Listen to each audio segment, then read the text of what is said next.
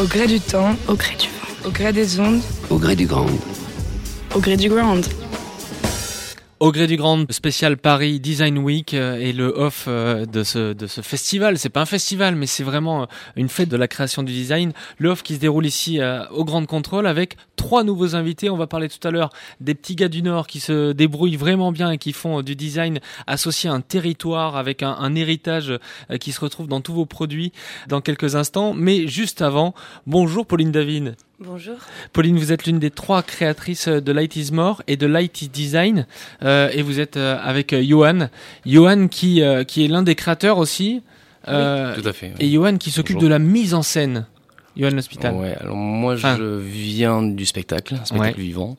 Euh, je suis régisseur lumière en théâtre et du coup, avec Light is More, je m'occupe de euh, la partie plus événementielle et j'accompagne Pauline sur les projets aussi. Et comment on met euh, en lumière un événement, que ce soit un défilé, que ce soit assez hyper varié Vous allez nous en parler.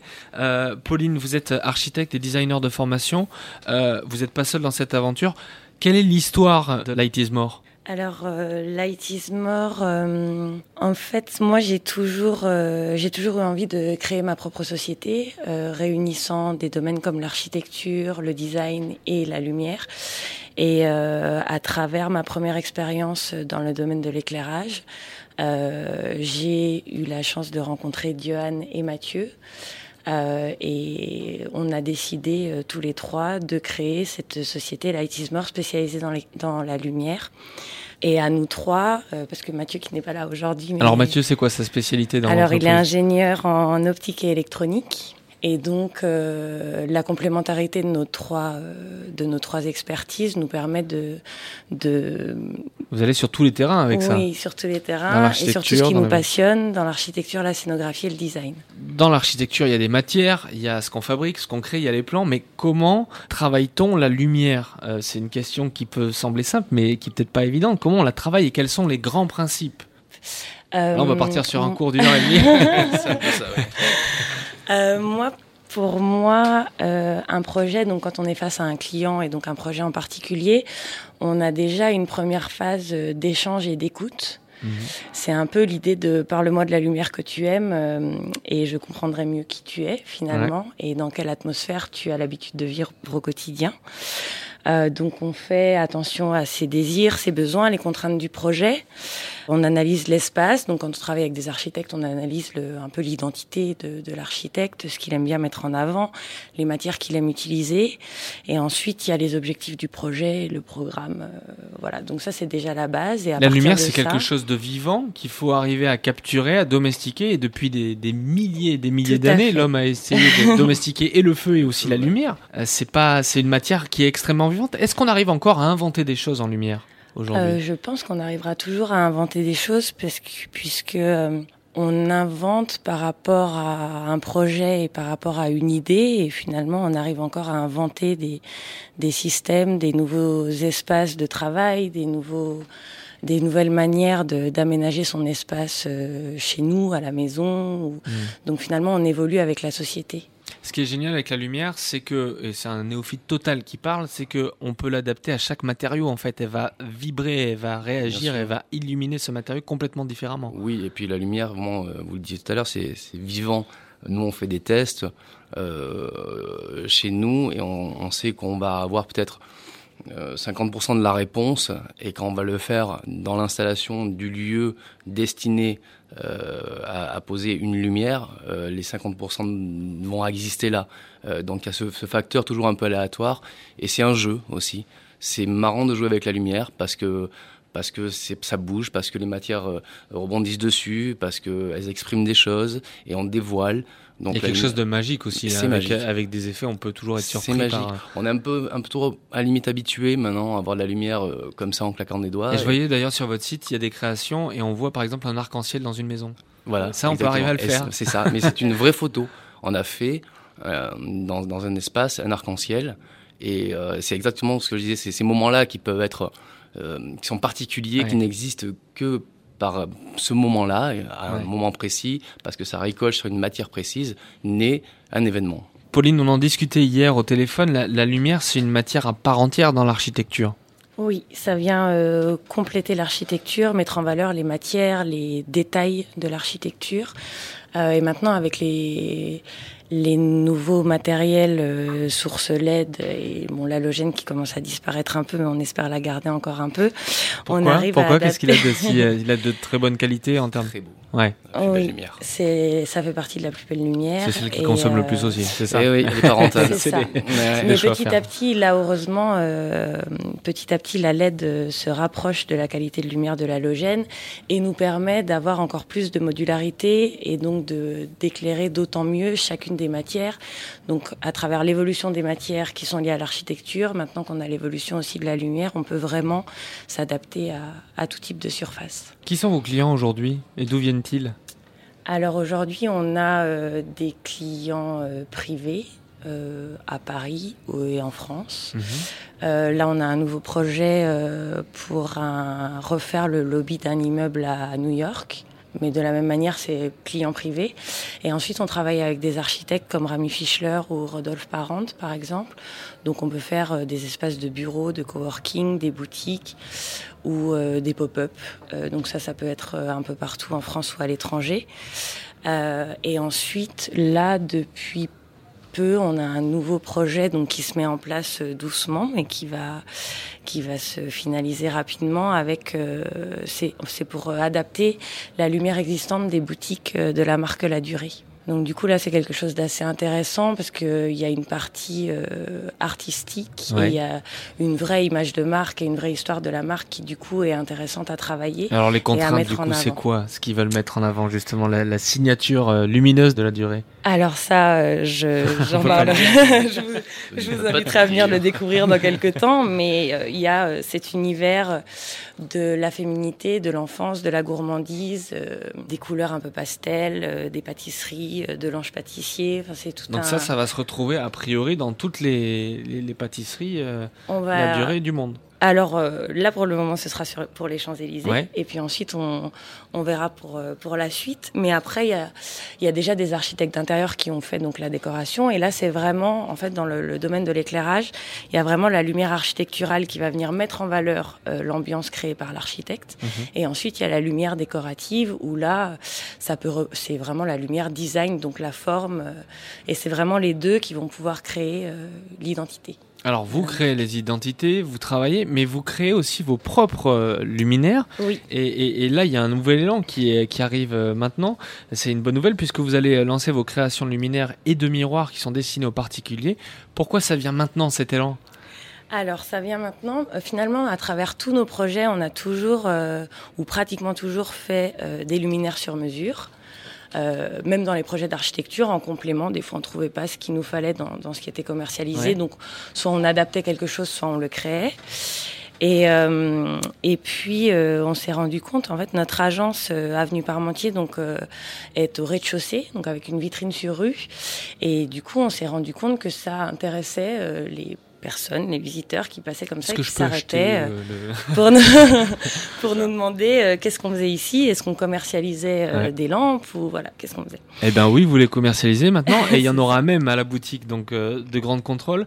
Il y a trois collections, c'est ça? Il y a Epsilon, Bijoux fait. et Wanderlustre. Comment s'articulent ces collections et combien ça coûte? Alors, la collection Wanderlust, c'est une collection qu'on a développée en 2000, oh, qu'on a développée, oui, en- dans l'année, au cours de notre première année d'activité en 2014, suite à un- une installation lumière qu'on avait faite pour la, une, une galerie d'art euh, au perchoir, au rez-de-chaussée. Et du coup, c'était un lustre totalement modulable, euh, avec un système de rails qui rayonnait, qui rayonnait dans l'ensemble de l'espace.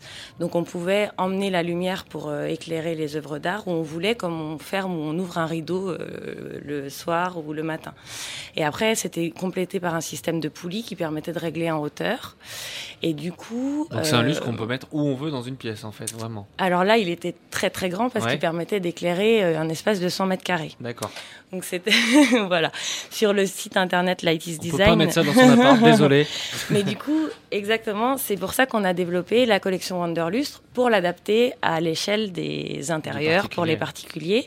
Et donc ça, c'est euh, une collection où on a deux appliques, deux suspensions, et ensuite à partir des suspensions, on peut faire tout type de lustre euh, avec une arrivée euh, électrique au mur ou au plafond, et donc un système de déport du câble où on veut dans l'espace à la hauteur qu'on veut. La deuxième collection Epsilon donc est arrivée un peu par hasard, c'est-à-dire que en me promenant dans Paris, j'ai découvert des tubes hexagonaux en laiton et ça m'a beaucoup inspiré pour développer la collection. Donc là, on est pareil sur des suspensions, appliques et lustres. Il y a par exemple Exa qui est une applique en laiton qui reflète aussi la lumière du soleil du coup avec, le laiton. voilà, la collection Epsilon c'était très inspirant parce qu'il y a à la fois euh, la lampe qu'on allume le soir et qui nous éclaire et le moment où si le soleil entre dans l'appartement et euh, tape, vient se réfléchir sur cette, euh, sur cette suspension, on a d'un seul coup des réflexions dans l'espace et c'est un peu toute la base de notre réflexion. Il y a Ext aussi qui donc H E X T qui est une lampe sur pied d'un mètre 85. C'est ça. Et là, vraiment, on a une lampe euh, bah, à la taille d'un homme. Exactement. Euh, avec tout en, tout en laiton aussi. Tout en laiton aussi. C'est toujours le même profil. Euh, Et on peut même personnaliser son ampoule.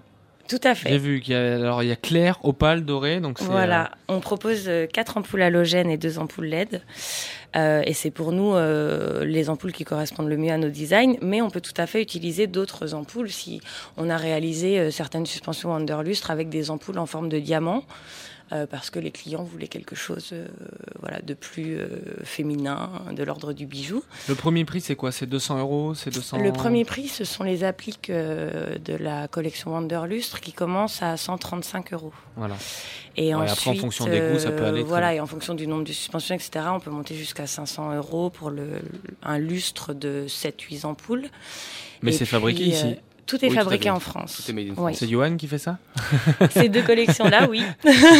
pour l'instant, mais ça va bientôt euh, un peu évoluer parce que c'est vrai que ces deux collections, euh, voilà, maintenant on a fait, euh, on est passé par l'étape de, de prototypage et puis là on a abouti tout ça, donc on va certainement travailler maintenant pour les productions avec d'autres d'autres entreprises qui vont répéter finalement le qui, pour, aller vers une production qui soit industrielle tout en gardant cette qualité-là. Qui restera en France. C'est un sacré challenge. Hein. C'est vrai hein, de passer de, de, quelque chose d'artisanal et c'est pas du tout négatif. Hein, et on le défend aussi ce côté artisanal. On, on, veut le mettre en avant et, euh, et ça nous va bien aussi. Et on visait surtout des prix euh, accessibles à la plupart des gens. Donc c'est vrai que ces deux collections-là, euh, on a essayé de trouver des choses. C'est plus de l'ordre de l'assemblage que de l'ordre vraiment de la création euh, artisanale. Mais ça devient une création artisanale dans l'assemblage. Enfin, c'est un peu. Et alors un dernier, un dernier produit à découvrir qui est à la fois un miroir et qui en même temps ben, est producteur de lumière aussi. Ce, sont miroirs Lightspace. Alors Lightspace, ça c'est uniquement des miroirs, ça ne produit pas de lumière, mais par contre, moi non, mais ça devient un élément. Oui, ça devient un, élément, lumineux grâce au soleil. c'est ça. Pardon. oui, ça, ne produit pas de la lumière, ça réfléchit la lumière. parce que souvent, on nous pose la question est-ce que ce sont des miroirs qui produisent de la lumière. C'est pour ça que je Alors pourquoi une lumière atypique? Ils sont, ils sont, ils sont recouverts de. Alors euh, on utilise trois types de verres. Un verre euh, miroir euh, argenté, enfin le miroir standard que tout le monde connaît. Un verre qui est miroir mais doré et un autre cuivré. Et donc sur l'ensemble, on les propose donc dans différentes hauteurs et largeurs. Et surtout, on a le pourtour qui est biseauté à la main. Donc de la même manière, c'est fait ici en France. Et c'est euh, bah voilà, c'est la partie un peu artisanale de ces miroirs. Et c'est ce qui rend l'objet d'autant plus lumineux parce qu'on a deux inclinaisons de surface qui réfléchissent la lumière. Et franchement, un mettre dans une pièce, c'est aussi, ça devient euh, une œuvre d'art. Enfin, je trouve ça, ça, ça j'avais jamais vu de choses comme ça avant. On peut faire une composition. C'est vraiment au gré des envies de chacun. L'ensemble de nos collections peuvent évoluer. On peut adapter les matières, on peut adapter les dimensions, et on peut faire n'importe quelle composition. Donc, c'est totalement libre. Lighty Design, ce sont des produits à découvrir, euh, bien sûr ici à Grande Contrôle, à découvrir aussi. On vous invite à le faire sur le sur le site. Light is more, Lighty Design. Belle continuation à, tous les deux, à tous les trois du coup. Et on fait un petit coucou à, Mathieu. voilà. c'est une belle entreprise, un beau projet qui vous illumine, ça se voit, ça c'est clair au, quotidien. C'est un plaisir. Merci à Pauline et à Johan. On, se fait une petite pause et puis on revient avec euh, bah, des gens du Nord, vous allez voir.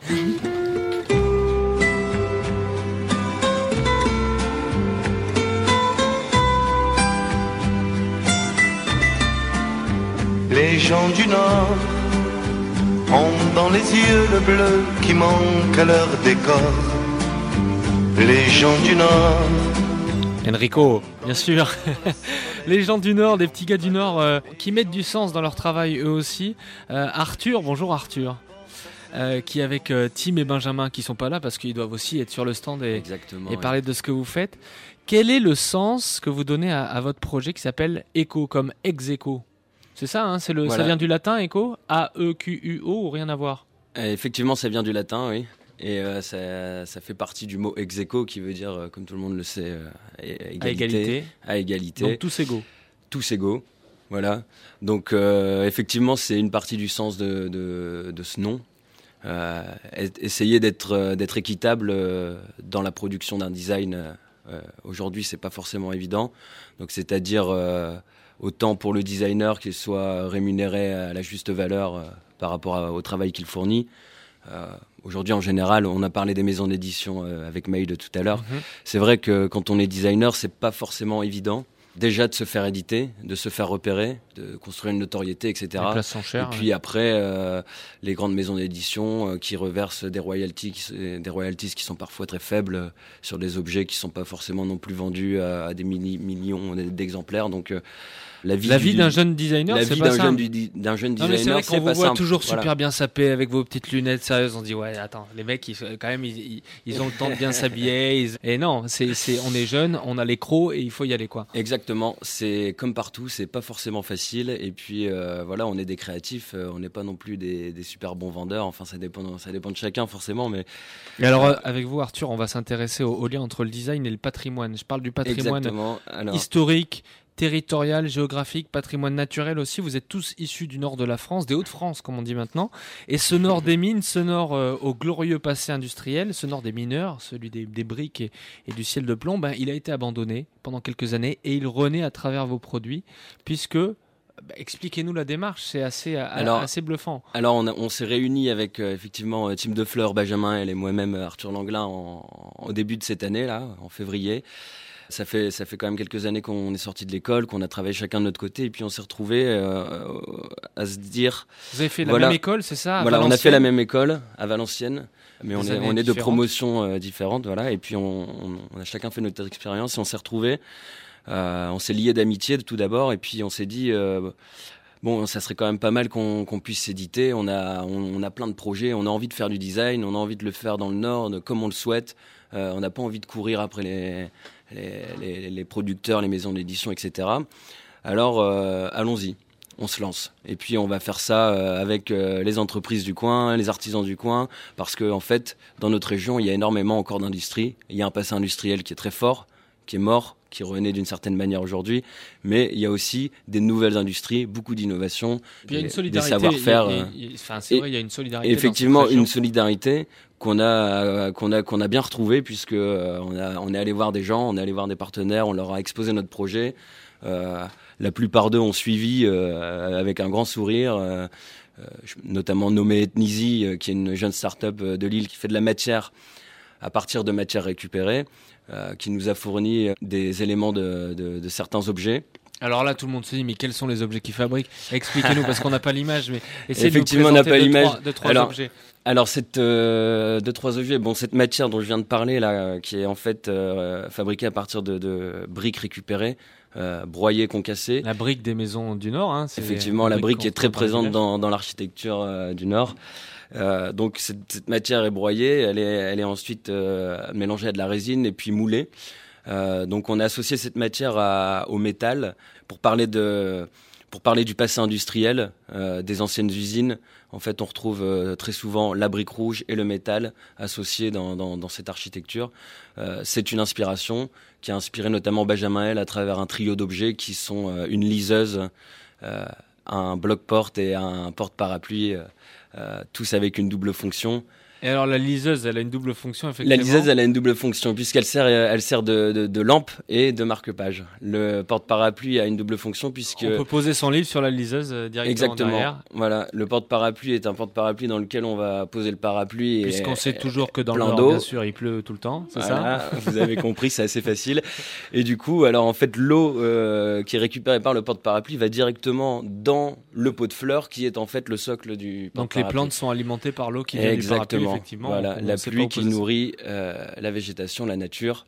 Il y a d'autres choses. On a, on a travaillé sur euh, une table. Euh, Team de Fleurs a proposé une, un buffet, en fait, une console qui est en, en, pierre de Soigny. Donc la pierre de Soigny, c'est la pierre qui vient de, qui est la plus proche de chez nous. Hein, c'est, elle vient de Belgique. elle a été, elle a été ici travaillée par la marbrerie Bidot à Lille. C'est une pierre qui vient de Carrière, oui, oui. Qui est complètement débitée en fait. C'est comme du marbre. C'est comme du marbre, mais c'est de la pierre noire. Elle est très connue chez nous. Euh, elle commence d'ailleurs à, être connue un peu plus euh, globalement. Comment réagissent les, artisans, les entreprises avec lesquelles vous travaillez justement quand vous leur parlez de votre projet? Ils sont forcément un peu emballés dans le sens où euh, c'est pas ce qu'ils ont l'habitude de faire. En général, ils, ont envie de, changer, de travailler quelque chose de différent. Puis ils se disent qu'effectivement, c'est c'est pas un monde qu'ils ont l'habitude de côtoyer, le design. Alors alors ça, ça leur ouvre des nouvelles portes. Euh, peut-être même des nouveaux marchés. Donc euh, en général, c'est assez intéressant. Et puis il y a une fierté d'appartenir à un projet qui soit 100%. Euh, Je pense qu'il y a une fierté, il y a une solidarité.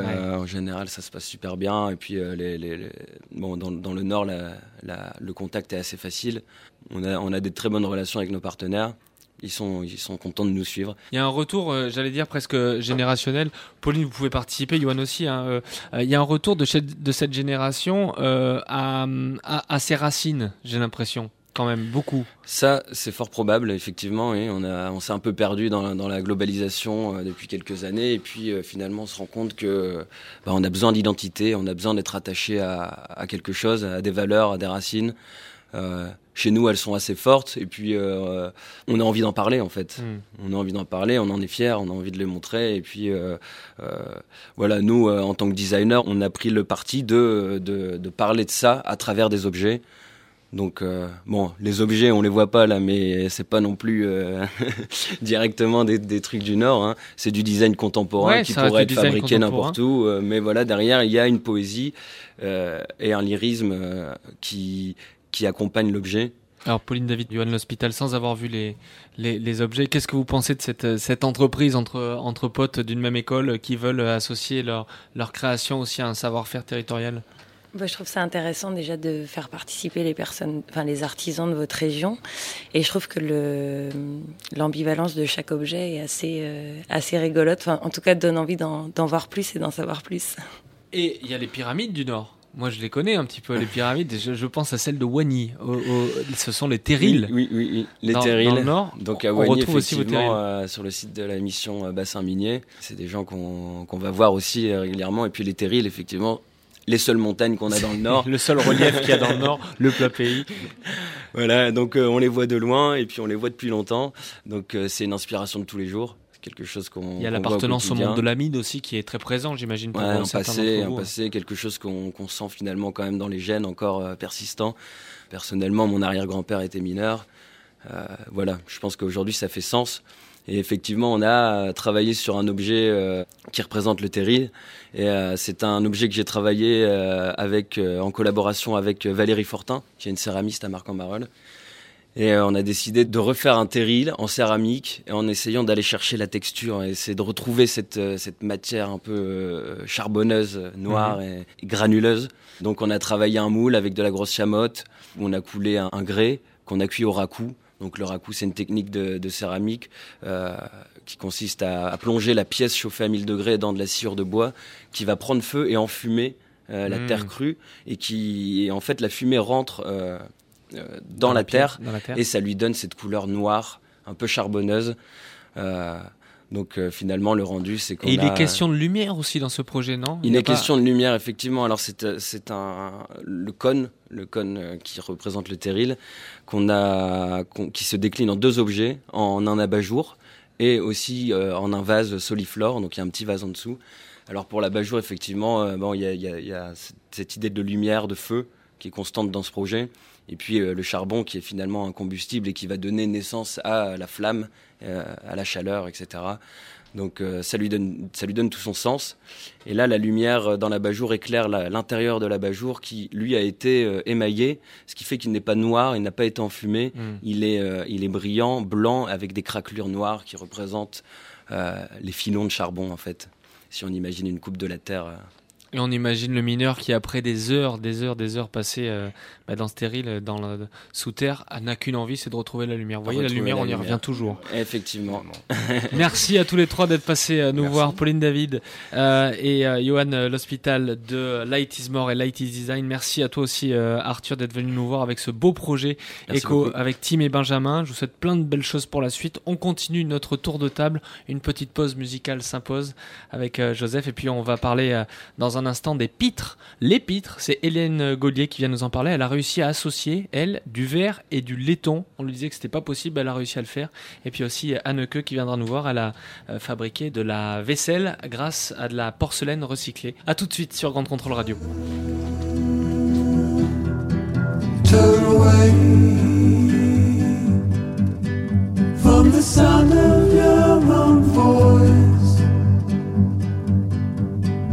Calling no one, just a silence. And to see you around the edge, follow the avalanche, turn away.